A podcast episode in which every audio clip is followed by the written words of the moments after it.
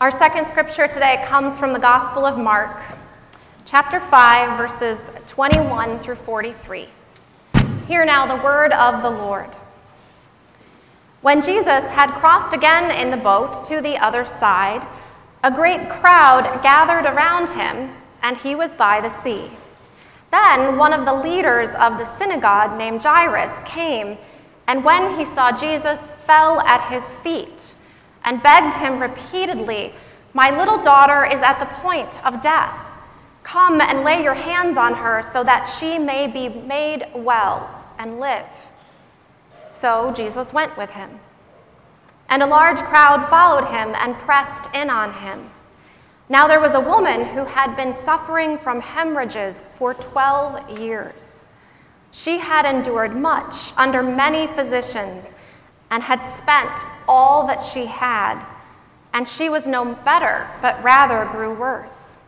She had heard about Jesus and came up behind him in the crowd and touched his cloak.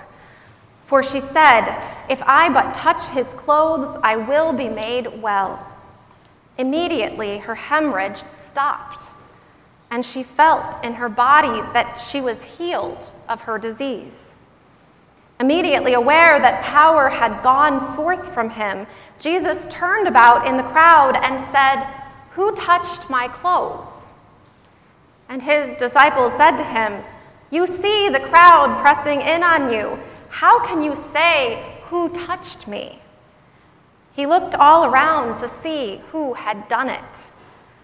But the woman, knowing what had happened to her, came in fear and trembling, fell down before him, and told the whole truth. He said to her, Daughter, your faith has made you well. Go in peace and be healed of your disease.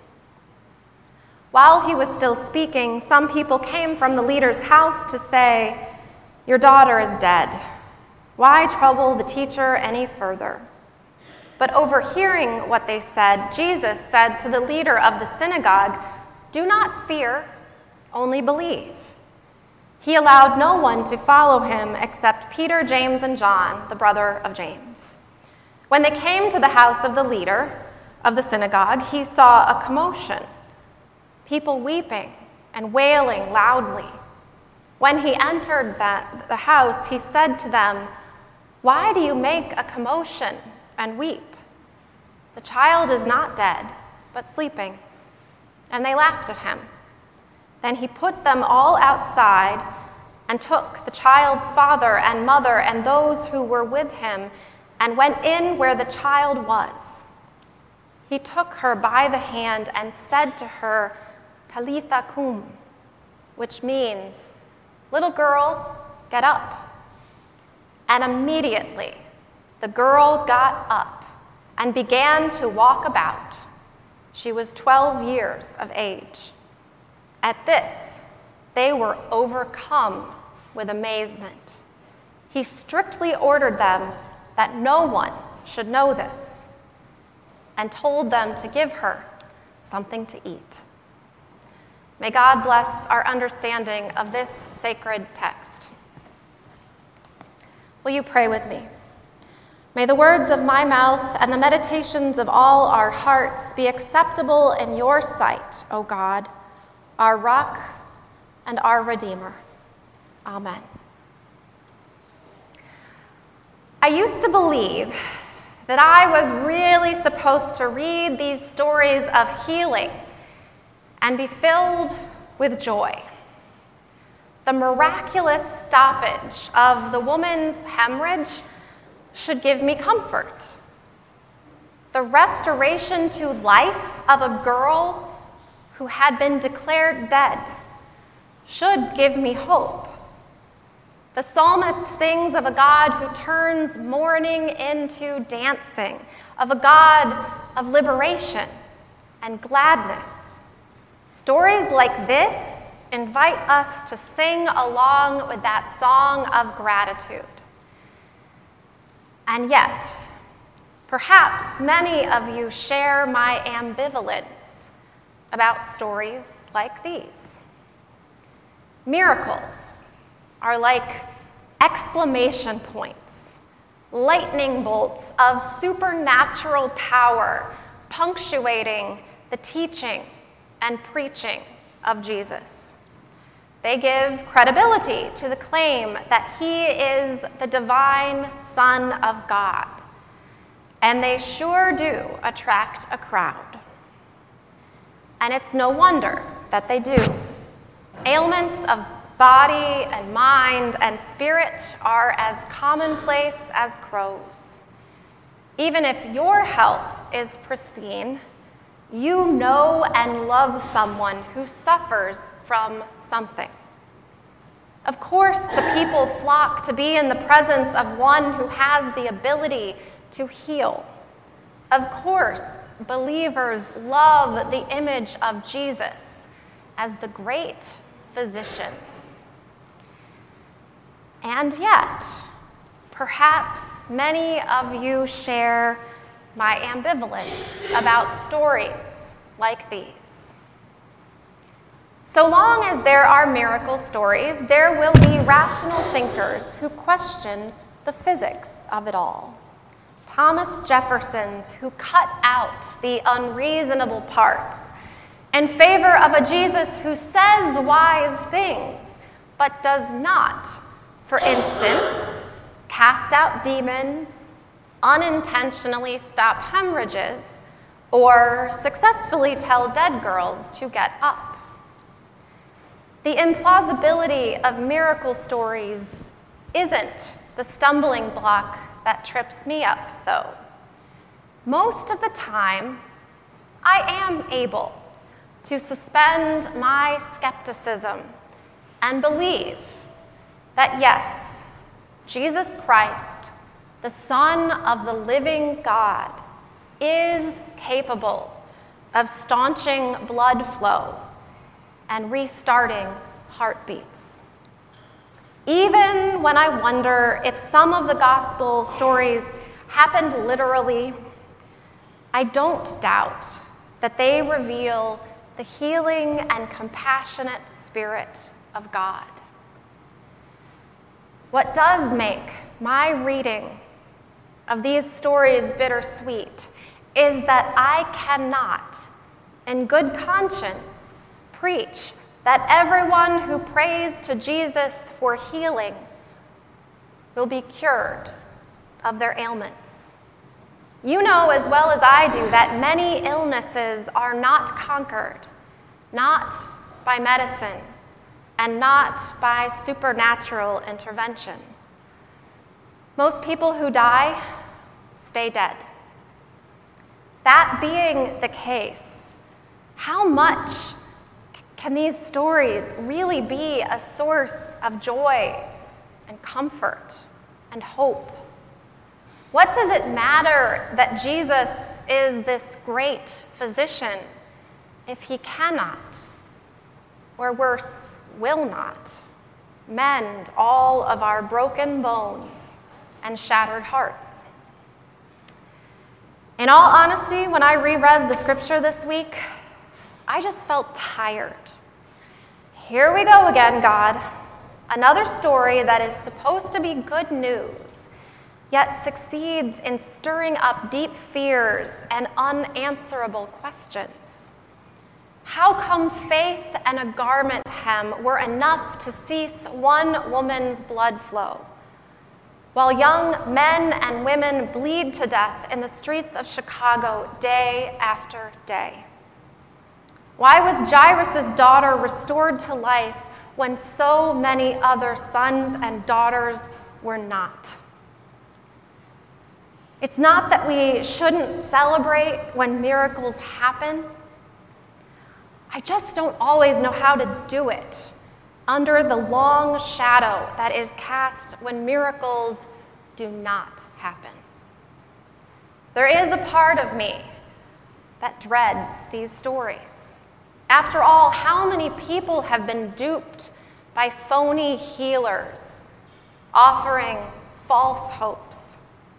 How many people have forsaken their faith after the cure they prayed for never came? the last thing we should do is turn these stories into the false hope that everything is always going to be okay. That simply is not true. Things fall apart. Cars collide. Cancer comes back. People we love more than life itself slip away. My approach to the Bible, though, can be boiled down to this I trust that it contains good news. I trust that it contains good news. Even when it seems to usher us into alleys of doubt or dish out a little too much fire and brimstone for comfort, I believe that the gospel of Jesus Christ is just that good news. So, what is the good news here? For me, it emerges when we pay attention to what the miracles mean in the grand scheme of things, the eternal scheme of things. Jesus participated in three kinds of ministry preaching, teaching, and healing. And the focus of his ministry was always, always on the kingdom of God. He preached about the kingdom of God, he taught about the kingdom of God. And while this doesn't really make sense grammatically, he healed about the kingdom of God. If you remember, Jesus speaks of the kingdom of God like a tiny seed, tiny seed, buried in the ground that grows into a vast tree that hosts bird nests and squirrels, maybe even a tire swing. I think that's the way miracles are too. They are pocket sized signs of what is to come. Miracles are not about the luck of the draw. Maybe you get healed, maybe you don't. These incredible miracles reveal God's intentions for creation. They reveal something about the kingdom of God. God will put an end to our suffering. God will put an end to our suffering. It may not be today or tomorrow, but there is a much bigger picture here than any of us are capable of seeing. We are all far too nearsighted. The gospel, the revelation of John, says it best. John wrote, God will wipe every tear from their eyes.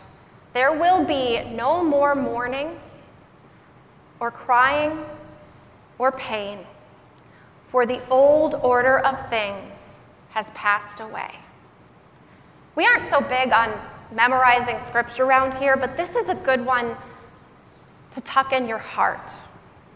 God will wipe every tear from their eyes. There will be no more death, or mourning, or crying, or pain, for the old order of things has passed away.